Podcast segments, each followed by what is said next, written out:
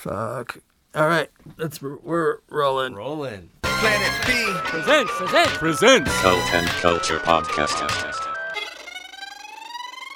Welcome to episode 25 of the Cult and Culture Podcast. I'm Justin Pearson. And I'm Luke Hinshaw. This episode features our friends from Plaque Blague. Man, I go back pretty far with Ross through his band Wasteoid from Nebraska. Would end up playing shows with the Locust and stuff over the years. And then his bandmate and partner, Lauren, also an equally amazing artist, like drawing artist, goes under the moniker of Butch Dick Art. That guy rules too. Yeah. The two of them together are just insanely amazing. So there's a lot to this podcast. It was rad to have them on, and also really cool that it was after we just had Adult, and they had like this kind of like I don't know, pairing of the two acts touring all the time. Yeah. That's how I actually ended up meeting Adult. But yeah, I don't know. At one point I was in one of the Plaque Blague videos. It's called Plaquetuality. It's filmed in the alley behind the Smell.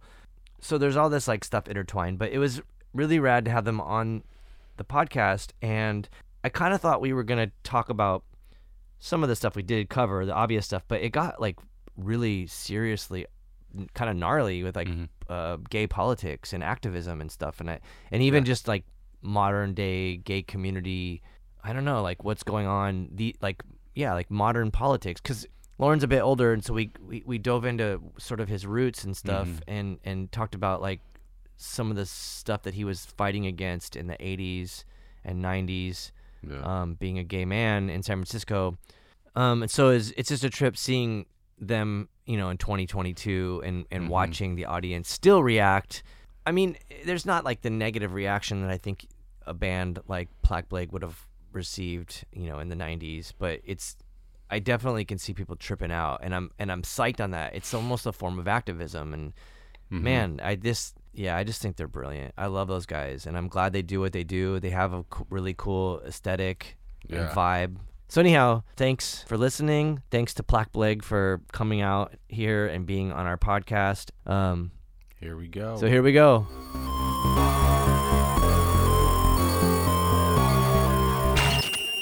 Can we get what's it called? A voice ID from both of you? Which means what? You just have to say your name. Oh. And that's it. I'm Lauren. This is Ross of Plaque Blague. That's good. Obviously, we don't do this a lot. I never do this.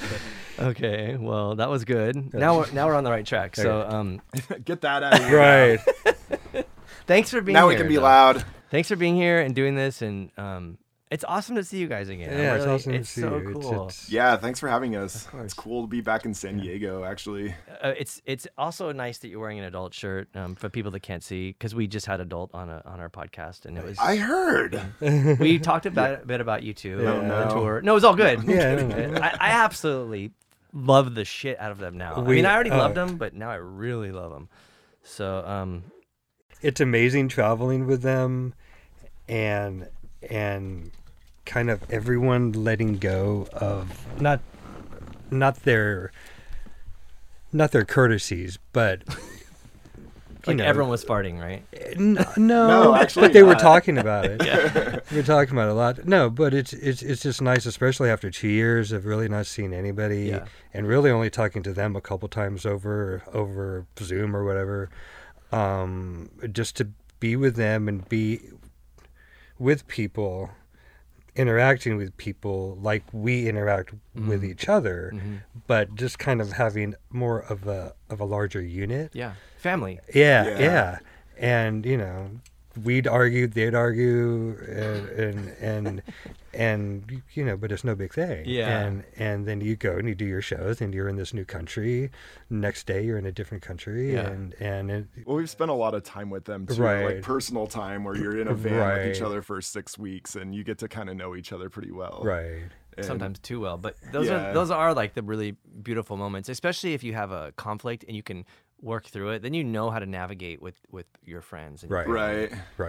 I feel like it's like being on the road with a band like you're really good friends with, like Adult. It's just easier because you can understand each other more, and there's less arguing. There's like less awkwardness of kind of like, you don't want to be rude. Y'all want to go to the same restaurant, but it's sort of like sometimes somebody doesn't want to go, but it's like when you're kind of all connected, you understand each other and you kind of know what you want to do. And it just makes it easier and more fun. Yeah. Plus, like, we've done more shows with them than anybody else. So we've kind of developed this family relationship with them. And I am a bit jealous of it. It reminded me of like the old days, like the old days. It sound like old, but like back in the old days. But like Locust and Jenny Piccolo would always tour together. We were like the like the sister bands. Like that was so cool. And when I kept seeing you two together on tour, and I was like, that is really, really awesome. It's super cool. Yeah. Because after just a couple nights, really, you get your rhythm down work wise. You get to the thing, you set up, and then afterwards.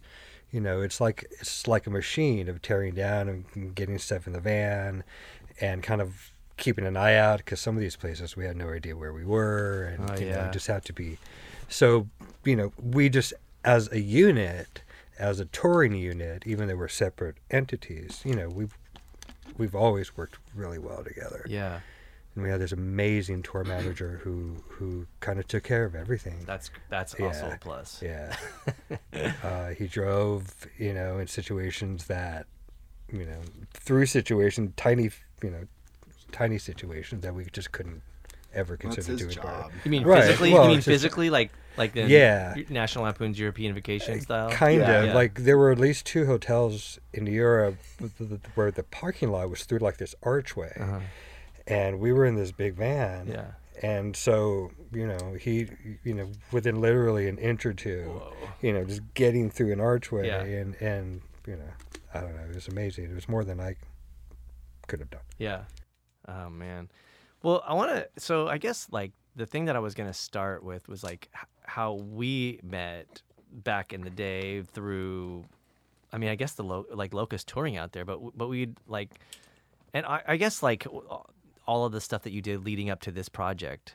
And then also, to me, my perception of Nebraska is probably not accurate, but to me, it just seems bizarre. Like, it seems like such a weird place because there's so much cool shit that happens in that state that I feel like it's sort of like Austin. You're like, how does Austin happen in Texas? So I kind of feel like in Nebraska, where I was like, there's Omaha and Lincoln. I'm like, how come there's like this, like a surplus of cool shit, cool people doing cool stuff. Like, I don't know, like where did all that come from for you, I guess? That's a lot of questions, but I just feel like I grew up in Nebraska my whole life. And so growing up there and being an outsider and an outcast, you kind of like seek everything out. And I was one of those kids growing up that I knew there was more out there than small town Nebraska life. I knew there was more out there than just what I knew even. So I was the kid that wrote everybody. If you're into skateboarding, I wrote you. If you were into music, I wrote your band. If you were in Book Your Own Fucking Life and you had like the funniest description of your band or like the most brutal band ever, I wrote your band no matter what. And which, so you just dated yourself because Book Your Own Fucking Life was like a survival manual if you were in a band. In mid 90s. Early 90s even, I think. Well, I'm actually like 140 years old, so just letting you all know that. Lucky. But I just feel like in Nebraska, you have to really try to be creative and you have to try to make shit happen because there's nothing going on there. And if you are an outsider and outcast, you kind of all cling together and try to make things interesting because everybody's kind of, not to say everybody, but the culture is against you as a weirdo because where we live in Lincoln, it's so college and so football and so sports that it creates counterculture in itself and it makes you want to be different and kind of freak those people out too, because it's really easy there. That's what I always liked about touring bands coming into Nebraska. Like, damn, people still flip on punks here, and you're like, fuck yeah, you can definitely tell you're from out of town. And so it's just like, I feel like that was my connection on say meeting you because when the Locust came through in 95 to Lincoln, this is with Jenny Piccolo and Resin at Shane Kreidel's house, which my brother lives a block away from there. And actually we live a block away from there. And that Locust Jenny Piccolo 5-inch picture disc, my brother got that at that show. And it like changed my life because it was like the heaviest record. I listened to death metal and I listened to like heavy music, but this was like a whole different take on what I thought heavy music was. It was like really weird. It was so so heavy and so noisy and so just like the energy that I needed as a teenager to open my mind and my eyes to like underground music even more. And so that's, I think all I did was just write 3-1-G or whatever, you know, address was in the record. Yeah. And I just started writing you and you wrote back. And that was just my beginning to like all the connections I made in the 90s was like, people just actually wrote back and it was about that. And people were pen pals and it wasn't this informal email thing. People actually took time and wrote cool letters. Like I actually still have all of your letters from the 90s. Like I have a signed Orland Mills photo of you and Alyssa. And I had that hanging in my room forever, to be honest, framed and everything, just because it was like, that was like so new and cool and underground and different. And that was like all I strived for growing up. And I feel like that's what a lot of kids in Nebraska feel like too, is if you want to be different, you have to really make it happen. And that's all I've ever done throughout my time there. So, but it was like happening though. Like that was a place where when we would go there, it would always be awesome. You know, like that's what's weird about Lincoln, especially, is there's crazy punk history there since the late 70s, and there's books and zines about this, and there's a ton of photo documentation. So I feel like that when I saw this book called Capital Punishment when I was like 14 years old, I had to seek all this music out because it was so punk looking. Like everything just looked, you know, like quintessential punk, you know, and I got to know a lot of those people too, and at the same time, and this was the mid-90s, as much as there was that history of punk happening, there was bands like Armatron and As Good as Dead happening, which was like so bizarre in itself and so heavy and so like that mind-blowing to me as a kid to know that, whoa, this is happening in Nebraska. And it's kind of more eccentric and more out there than what's happening in major cities out there. And people were putting out records and zines were really big. And I felt like everyone was just creating these networks to really make things happen. So I felt like things were happening for, especially in the 90s. Yeah. I mean, that was I think my first interaction was meeting everybody in As Good as Dead with Swing Kids, which was like a few years before Locust made it out there. And that was so cool because, I mean, obviously Matt Lux and everybody in that band was just so wonderful and they were so loving and it was really nice to meet someone. But for us, it was like that band put, you know, Nebraska on the map for us. You know, we're like, oh, that's a place we'll always play. Like I don't think I've ever had a bad show there. It's always been really fun and awesome, and got progressively better, you know, every time. Yeah, I felt like that's just how Nebraska was at that time, especially. It was just like kids were just dying for anything crazy and punk and fun, and this was like a time where we didn't do shows at bars. It was like weird rental halls. And we always try to find the weirdest places or any cheap place we could have a punk show at. What was the one place that we'd always play that was like on a corner and it was like next to a come and go? I don't know. It was like almost like a school hall or something. I don't know what it's called. We always would play there. I remember you guys being at Havelock Social Hall, which was like a rental hall, but then there was the Culture Center, which was part of the university that we used to throw shows at. I remember doing a show for the Locust in like, I think I was 18, and it was one of those like, I'm going to do the show. And there were kids from all over the Midwest that came to the show. And I remember like hundreds of kids being there and just being like, what did I do? Oh my God, there's too many people here, but everyone was super cool and it all worked out in the end. But I was really nervous about that. I remember that show. It was awesome. It was a great show. But so, I mean, and then, I don't know, like, it seemed like when Faint got, like, their shit together and Saddle Creek and stuff, then it kind of blew up there for a minute, right? Yeah, I mean, once Saddle Creek Records happened, I feel like Omaha all of a sudden was just like this huge explosion of music. But at the time, it just wasn't for me, and I felt like at that time, Omaha wasn't cool. Like I played in grindcore bands and it was like they were a hardcore city and Lincoln was like grindcore, like weirdo city, and so they kind of clashed a lot. I mean, years later I learned how to utilize both cities for my, you know, to why only play or be in one city when you could do both. It's only an hour away. But like at the time it was sort of like Omaha sucks because it's only hardcore kids.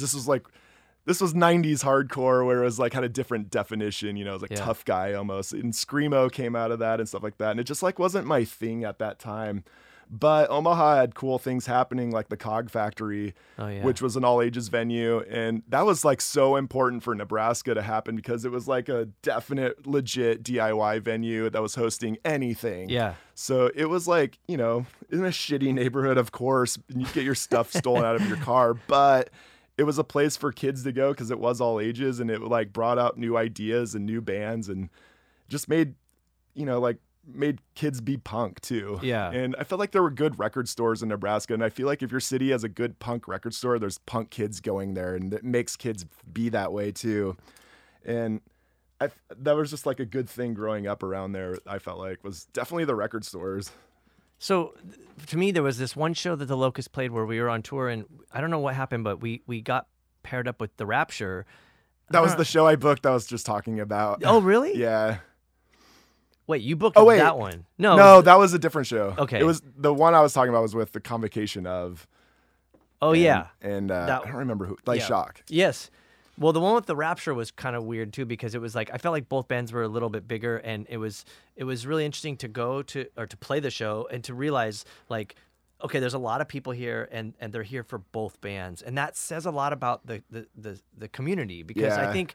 San Diego is very similar to that, so I felt like I understood it a lot because if you go to certain cities where it's like, oh no, they're only here for one thing. We're not going to mix these two oddball things together. But to all of us, it was like, oh yeah, we're all friends and this is cool and let's just have a good time, and it made sense. So that was like what really stuck out. So to me, I sort of have this like vision of what it is like from where you're from, and maybe, and I correct me if I'm wrong, but like it seems like what you guys are doing now kind of embodies that because the times that I've seen you perform, I kind of trip out or just seeing like what you're doing, like even just like before we started recording, like how you were saying how you're in Florida and stuff like that. I'm like, ugh, Florida, you know, but I wonder like your influences are, I don't know. I think they're very unique and maybe that translates into the overall vibe or style that you guys have as a unit, and I think that's kind of cool, and maybe that comes from where, you know, your upbringing, I guess. I've even like it's from your upbringing, it comes from my upbringing because my upbringing is totally different. Where did you come? You were San Francisco 80s. Yeah, I was a teenager in the 80s in like San Francisco. You've seen all of the best shit. I've seen all the best shit. I've seen all the worst shit. Of course. I've managed through it. Yeah. You know, in 90s San Francisco was totally different than Lincoln San Francisco. You know, but you know, in terms of my influence on this project, I think a lot of it comes from my youth. What were you doing in your, you know, your formative years, like growing up, and what was the stuff that was moving you? It was gay.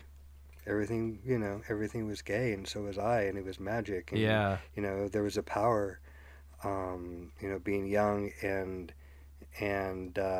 honestly being heavy, not looking like anybody else, but, you know, kind of getting a sense real early on that, whoa, I'm not chopped liver, you know, in this world. Yeah. You know, so I had my tune, and you know,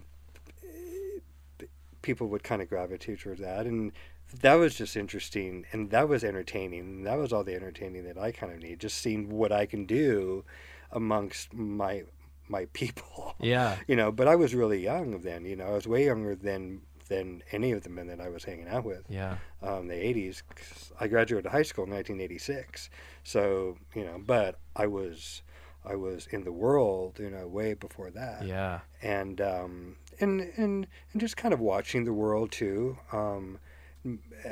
seeing people get sick and seeing people go away, you know, after 2 weeks, you know, that, you know, you lusted after, and then 2 weeks later they were gone.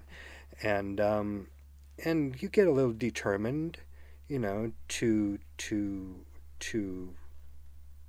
run quicker than what's chasing you. Oh. You know, because I felt just that whole thing was chasing me, but you know, so like urgency sort of in urgency life, and kind of get your kicks in, you know, before something happens. Yeah. And and get through high school, and then, you know, wonder what you're going to do with the rest of your life. So you weren't like, you wouldn't consider yourself like a punk or something growing up? Or no, I was a goth.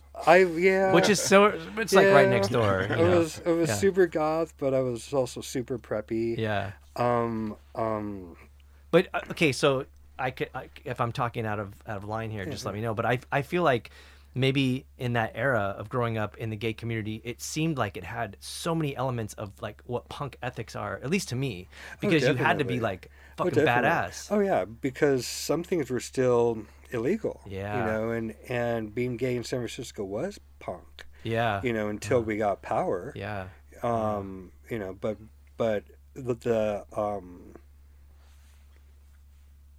the resistance we had to show, or the strength that we had to somehow pull out of something, because you know because there was this issue now that we had to address that was taking us out of the clubs. So it's like, okay, we have to rethink, you know, and hone down, and that was the start of the ending of the punkness of being gay. Whoa. But then we also got our power. Yeah. And but then that also gave us a lot more exposure, which was good. But then some of, you know, not, you know, some it was nice and tawdry and underground, you know, just kind of doing your thing, even though in San Francisco it was everyone's thing. Yeah. But, you know, it just didn't go any further than that until we had to make a stand about something. Yeah. But like I just said, that kind of shone so much light on the entire world that a lot of people felt they had to not be as underground or as kinky, you know, so they could look, you know, right or proper or like everyone else. Yeah, sure, I see what you know, saying. To get, you know, to get the rights, to get the money, to get the power. Yeah. To infiltrate, right? You know, right, and the infiltration is, you know, still kind of my operating frame of mind. Huh. You know, just to seep in my stuff, my art, his stuff, our stuff. Yeah. You know, just to slowly, just you know, keeping it alive. Sure. Wow. Because all that's kind of changed. You know, even since I was a kid, in terms of what it is to be gay or queer or, you know, whatever anyone wants to call themselves. Yeah. But I think the infiltration though is you know a big part, you know, because we're not mainstream at all. Yeah. Nothing, you know. But you are exposed to people that are part of that mainstream, right? And I'm like, what the fuck are they thinking? I'm sure, like, still, like, even now, it's like I feel like the world should have its shit together, and it clearly, obviously, does not have its shit together. No. But do you feel like now, as what you guys are doing, do you find that, I don't want to say like, I don't know, conflict maybe, you know, or do you find that there is still a struggle to some extent? No, because I. You know, because I was young and naive, and everything, you know, not everything, but my sexuality and everything came very easy to me, and that was never a challenge. So that part of it, there was never a conflict. Well, like, I don't mean like personal conflict. I mean like, because you were talking about like infiltrating, or like how like the gay community would end up becoming like, I don't want to say like normalized, but seeping into like the the general population that people see, right? So I like, even now, like watching you guys musically, it's still like, I mean, obviously, like I'm bring it, you know. I mean, I fucking saw Gigi Allen play when I was 13, like, so I'm down for whatever. Right.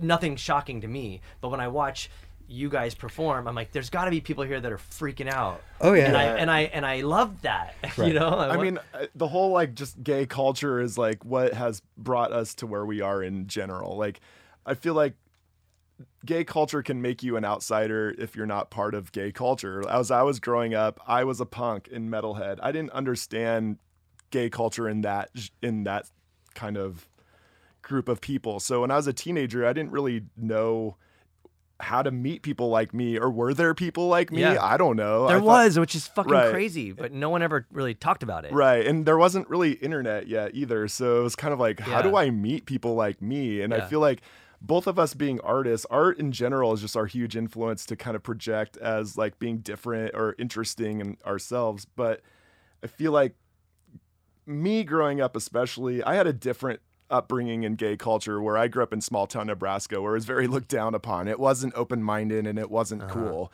And so for me, honestly, having Lauren in the band with us or with me has helped me come out even more and helped me project all of this on as like a musical project as well, and kind of push the boundaries and push the elements of what gay culture is, or just kind of, there's so much more to it than just say Britney Spears or Madonna, you know?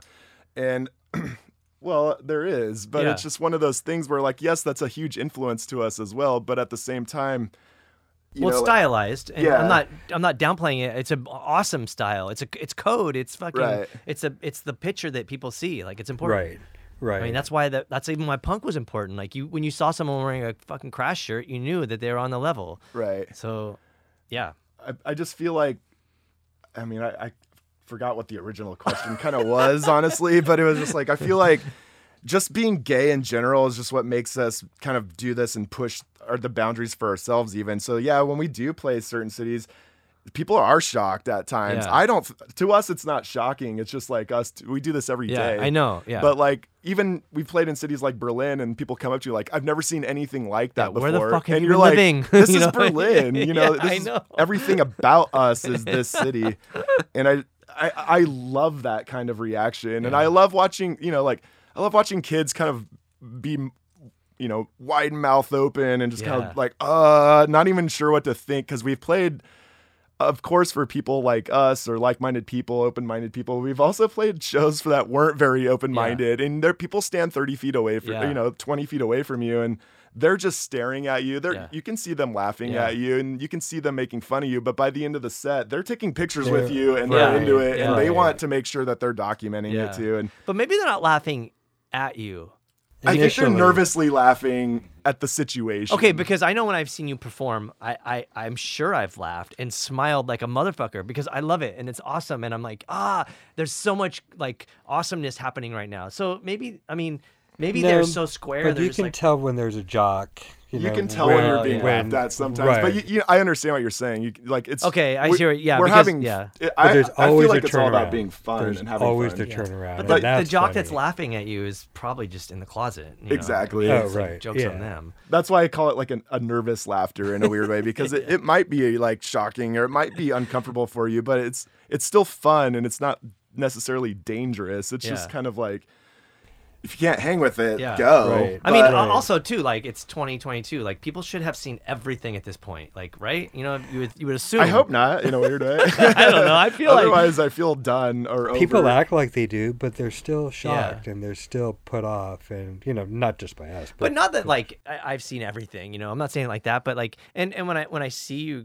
your performance, it's like, I mean, I love it. And it's not that I want to be shocked, like this is new and brand new and innovative and 100% the most original thing. But I'm like, this is fucking sincere and this is heartfelt and it's fun and it, you know, it like has all the things that we all need. You know, what I mean, because part of me wants to say that like any kind of artistic output has been done before. Like you can, of course, it's all kind of maybe been done. You know, but then at the same time, it's like when I watch your performance, I think of like, I don't know, like Nights Are Ebb, and then I think of like Men's Recovery Project, and I think of like all these weird fucking things that like normally wouldn't be put into one package, and I see that, and I think that's what I guess I was trying to get at with the question. Well, I think that comes from Ross in particular not being so tied down to one genre of anything. You know, as much as he knows about all the genres, you know, he's really not. I mean, I've seen people, you know, our friends that, you know, only this, you know, only this, the purist, and you don't do anything else, and that's cool. But you know, when you have some creativity, when you have some determination, you know, you don't want to do the same thing all the time. No. So what do you think your I hate these words, but like what do you think your genre is, or your niche, or what, like where do you fit in? Where do you? Well, that's the and. Actually, talking to people at airports and on the airplane, or today at the weed store, you know, and it's taken me a while, and I don't even know if it's, you know, a concrete etched in stone thing. But when someone asks us what kind of music we play, my first thing now is just to say hard disco.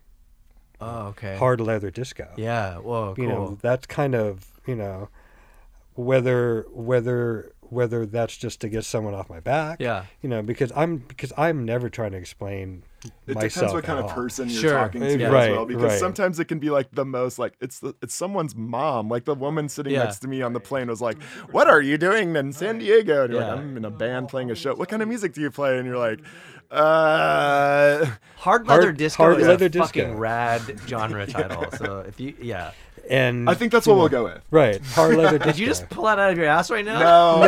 No. I'm super witty.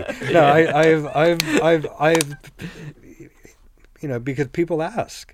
Yeah, and, I know. You know, I'm not, you know, I'm not as musically oriented and knowledgeable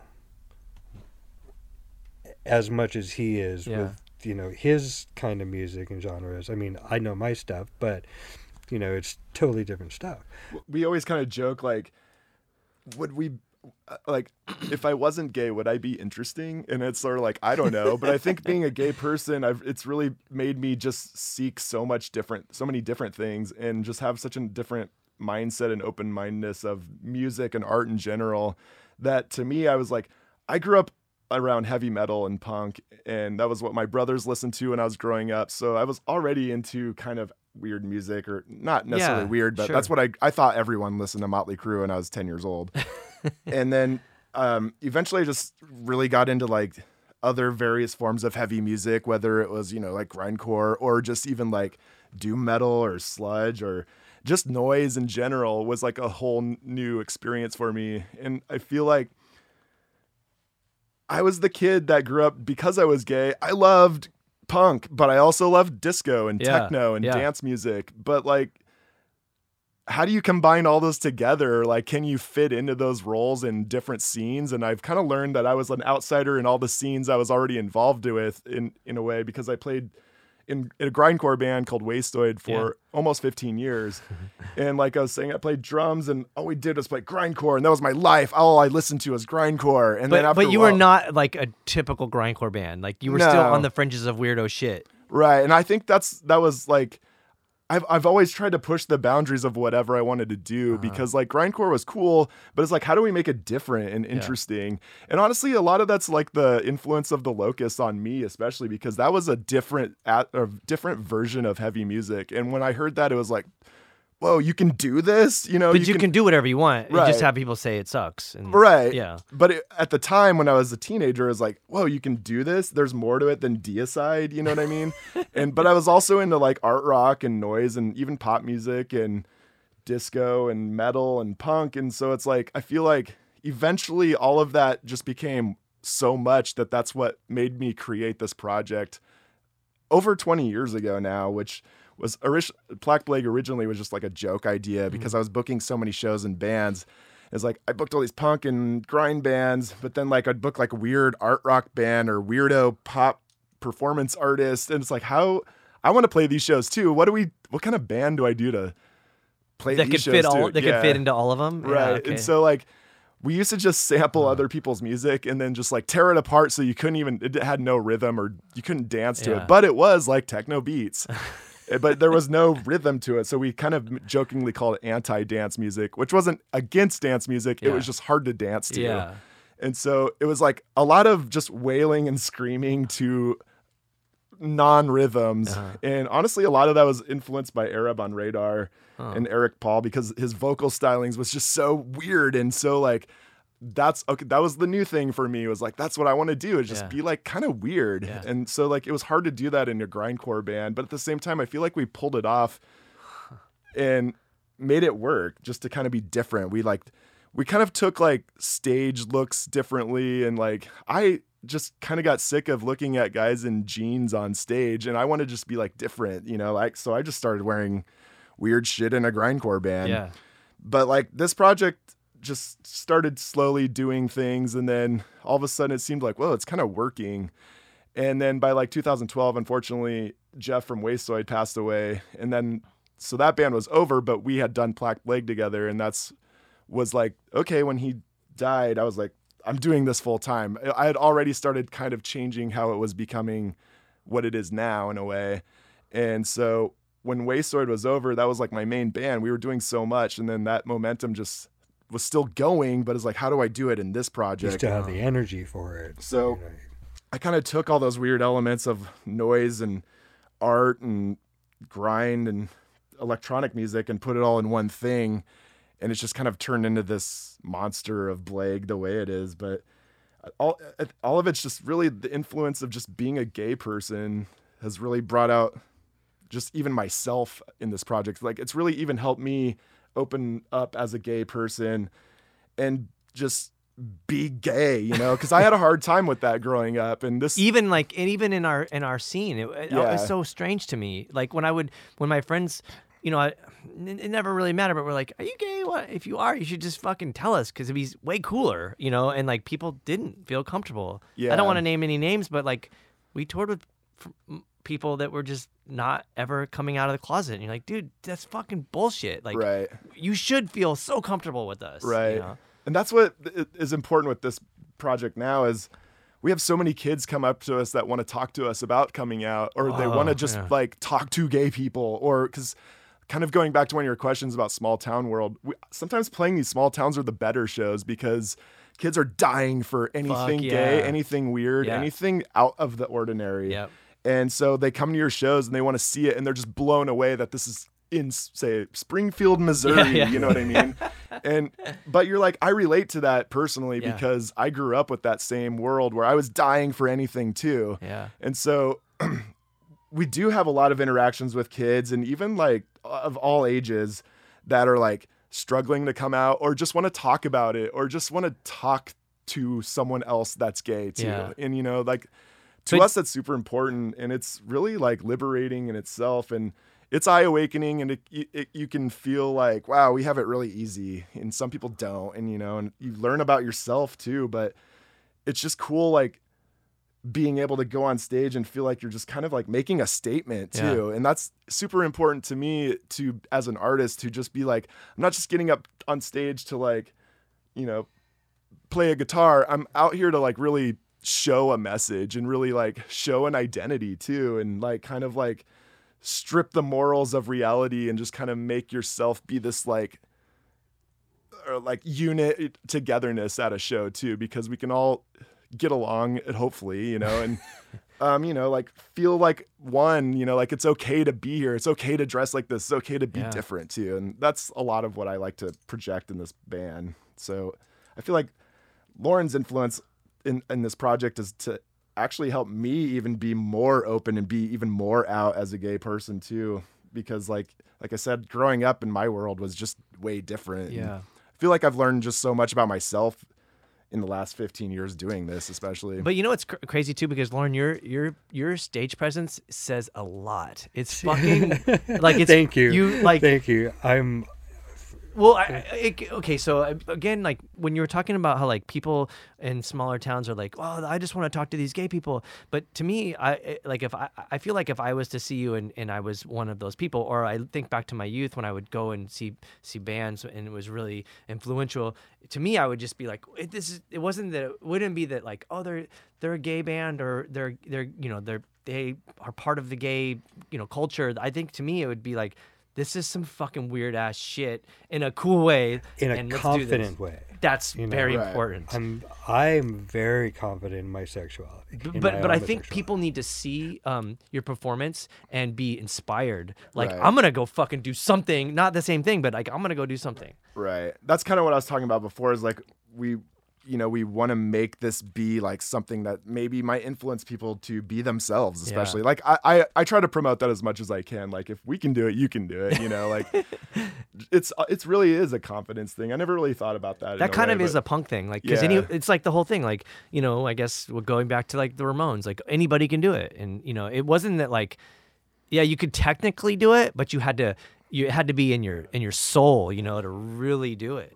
Right. And which you can't. Right. Everyone can't do that. Right. The squares that are laughing at you, they can't fucking do it. Right. Yeah, screw them anyway. Yeah. Right.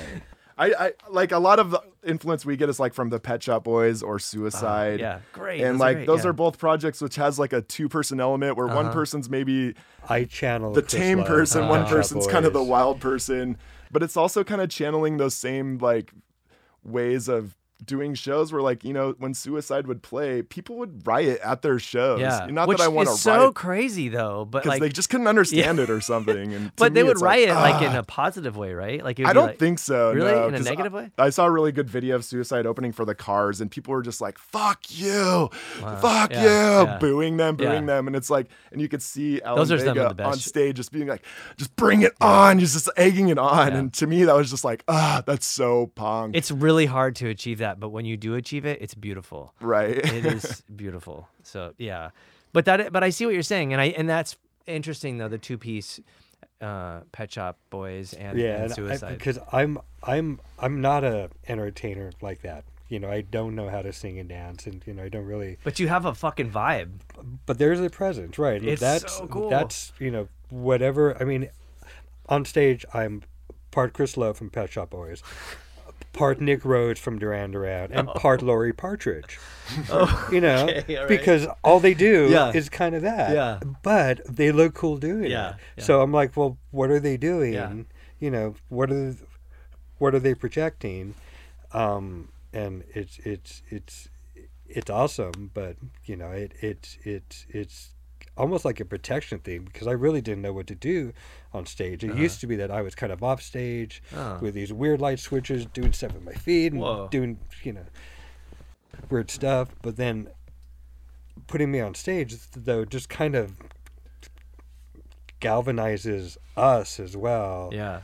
And the unit and the project or the entity, which I like to see as being, you know, kind of a rock of whatever we're doing, you know, but just being very confident and kind of unwavering, you know, because there's stuff coming at us from all different kinds of people about what we should be doing and how we should be doing it.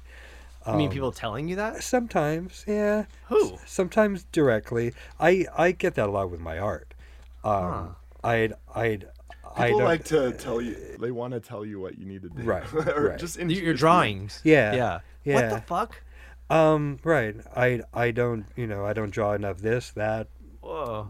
You draw what you draw and you play what you draw. I draw with this hand. Yeah. Draws. That's, you know, it's not up to me. It's up to the hand. Yeah. But you know, it is interesting having to articulate a response other than, you know, fuck you. Yeah. But although that's my main, you know, thing is that I don't, you know, I never feel I need to answer about my art at all. Yeah. But some people want that. So I kind of try to word it in such a way that, you know, I'm not changing. Yeah. You know, I wonder if like when people are so willingly giving you criticism, I guess, or whatever they're giving encouragement. You. Encouragement.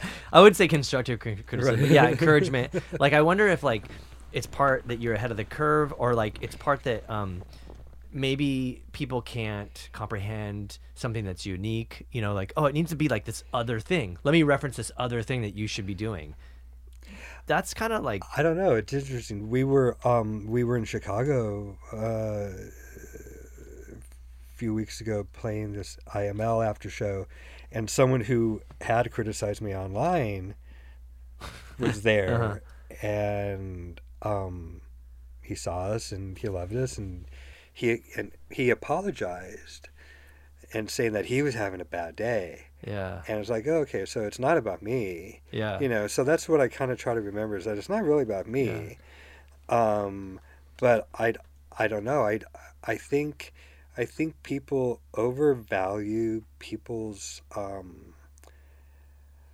platforms and what they have, and you know, I've got a big Instagram account, and maybe people think that I should be doing more for everybody else, and I can't. I also feel like too, once you get a little bit of popularity, people want to criticize you on anything they can think of too, so it's just a matter of telling you what to do, because they think you're famous, and you're sort of like, well, I mean, well, there's two things. Just numbers. One, at least, I guess, at least they're paying attention to you, because if they were indifferent, then you're probably not being successful. But the other thing that I feel is weird is like, who feels that like they that their random opinion is valuable to give to you? Like, that's some arrogant shit. Like, you should be doing this. Like, fuck that. It's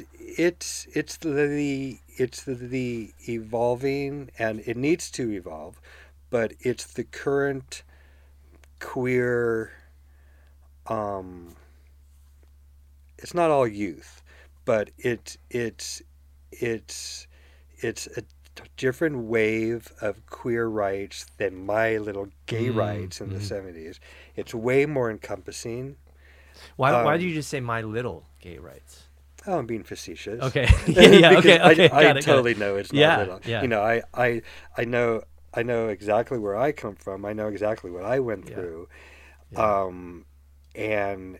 And I see young people doing it the same, but they almost seem a little bit more angry, and maybe want to lash out at just anybody, even in their own camp. Yeah, which is kind of fucked up. Which is super fucked up. Well, and plus social media gives everyone a voice now to say whatever they want, and that's really become like that can be kind of a problem in lots of ways, and it just makes it so it's just kind of annoying, you know, like either enjoy it or don't. Yeah, and when you're pointing your finger at someone, you're pointing.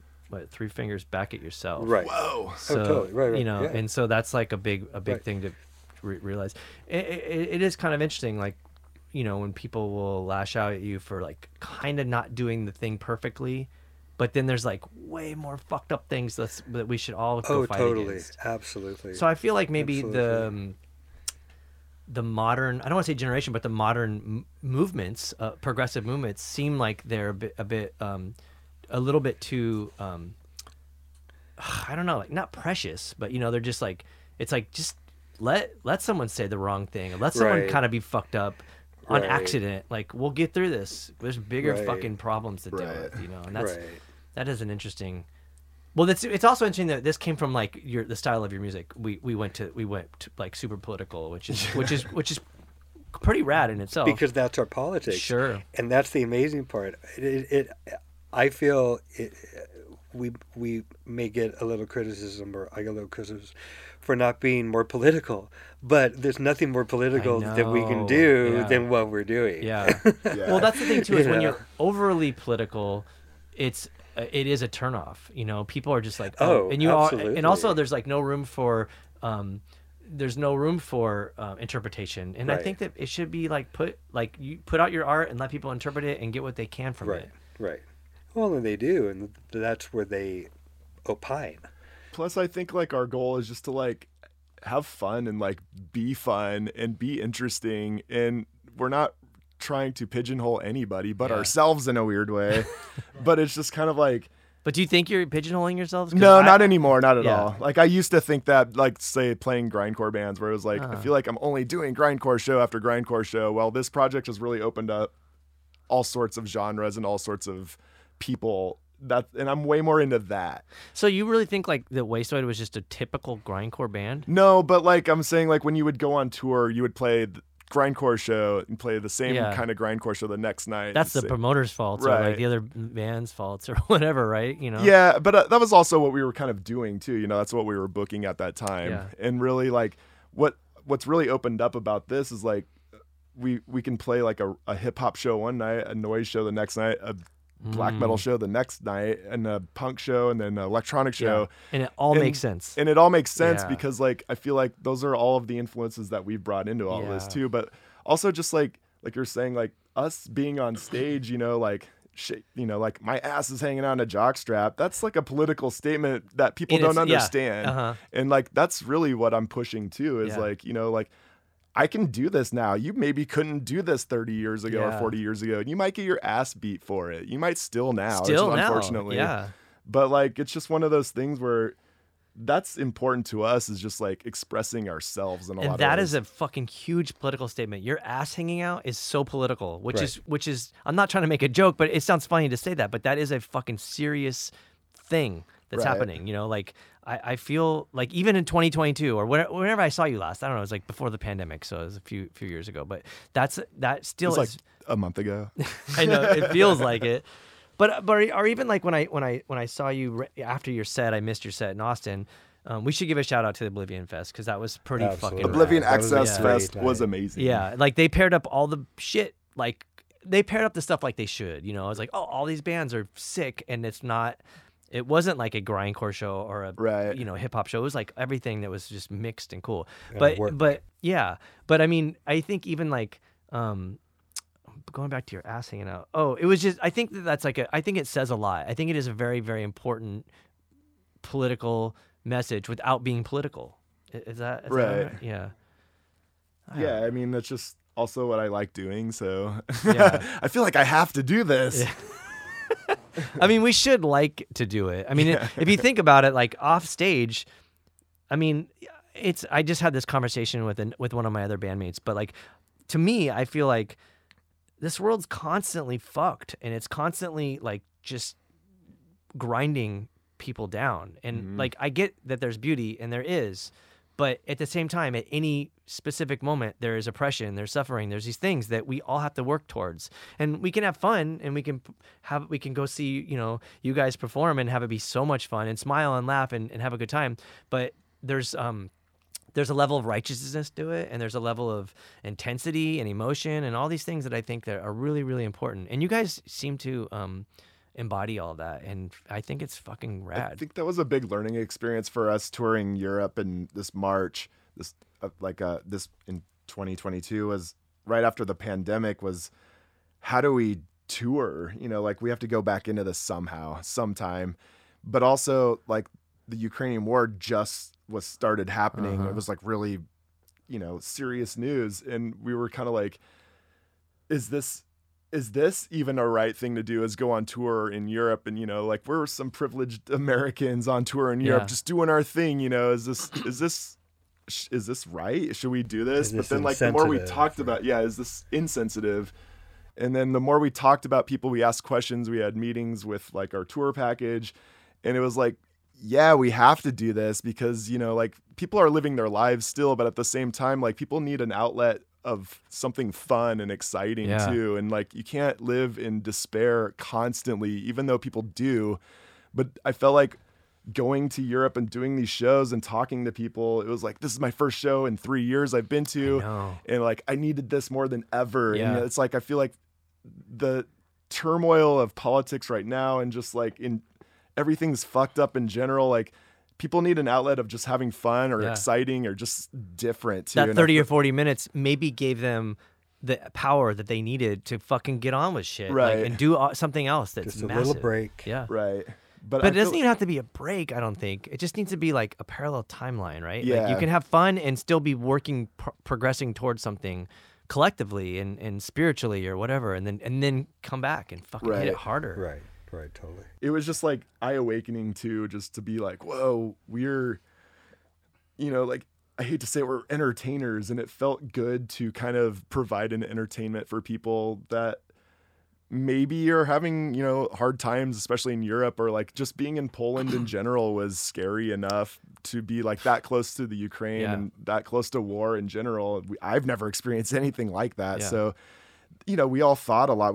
There was a ton of emotions going on in our whole tour package, and so it just felt like when people gave us positive feedback, or like people would talk to us at shows, it just felt good to do that because you know it was an outlet, and it was their outlet for you know 30 minutes or whatever.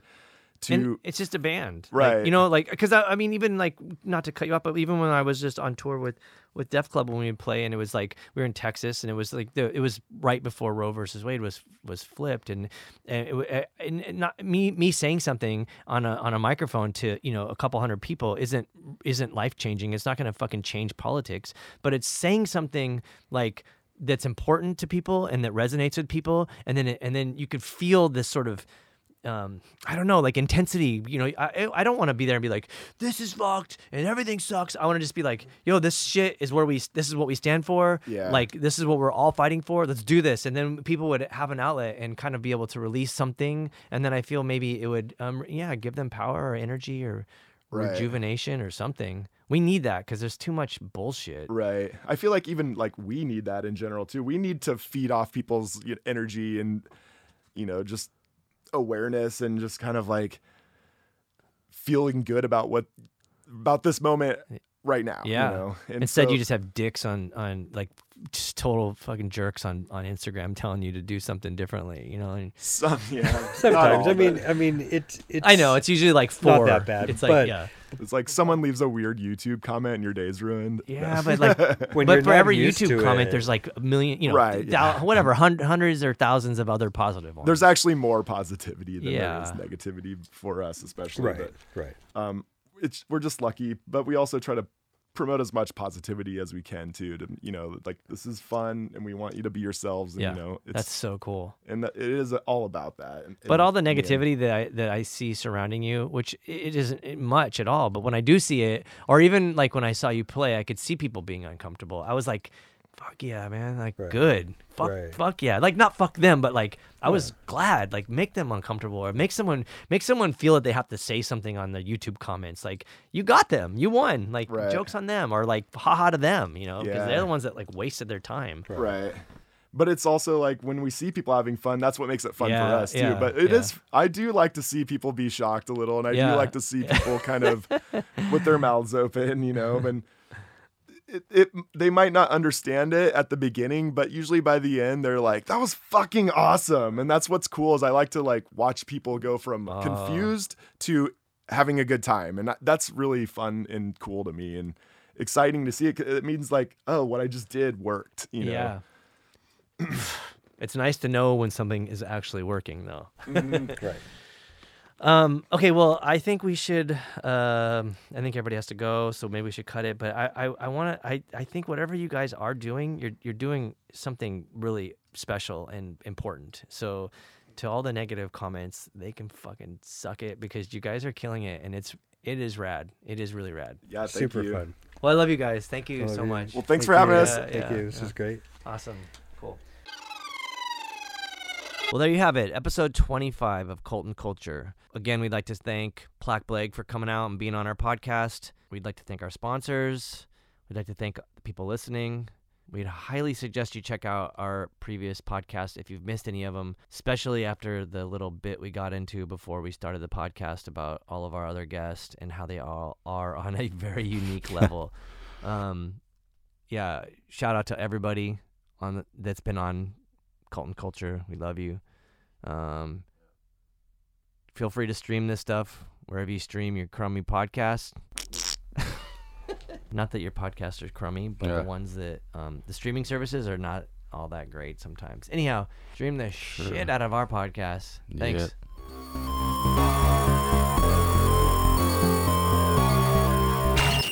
Cult & Culture is proudly sponsored by Earthquaker Devices, Fender, and Heartwork Coffee. Planet B.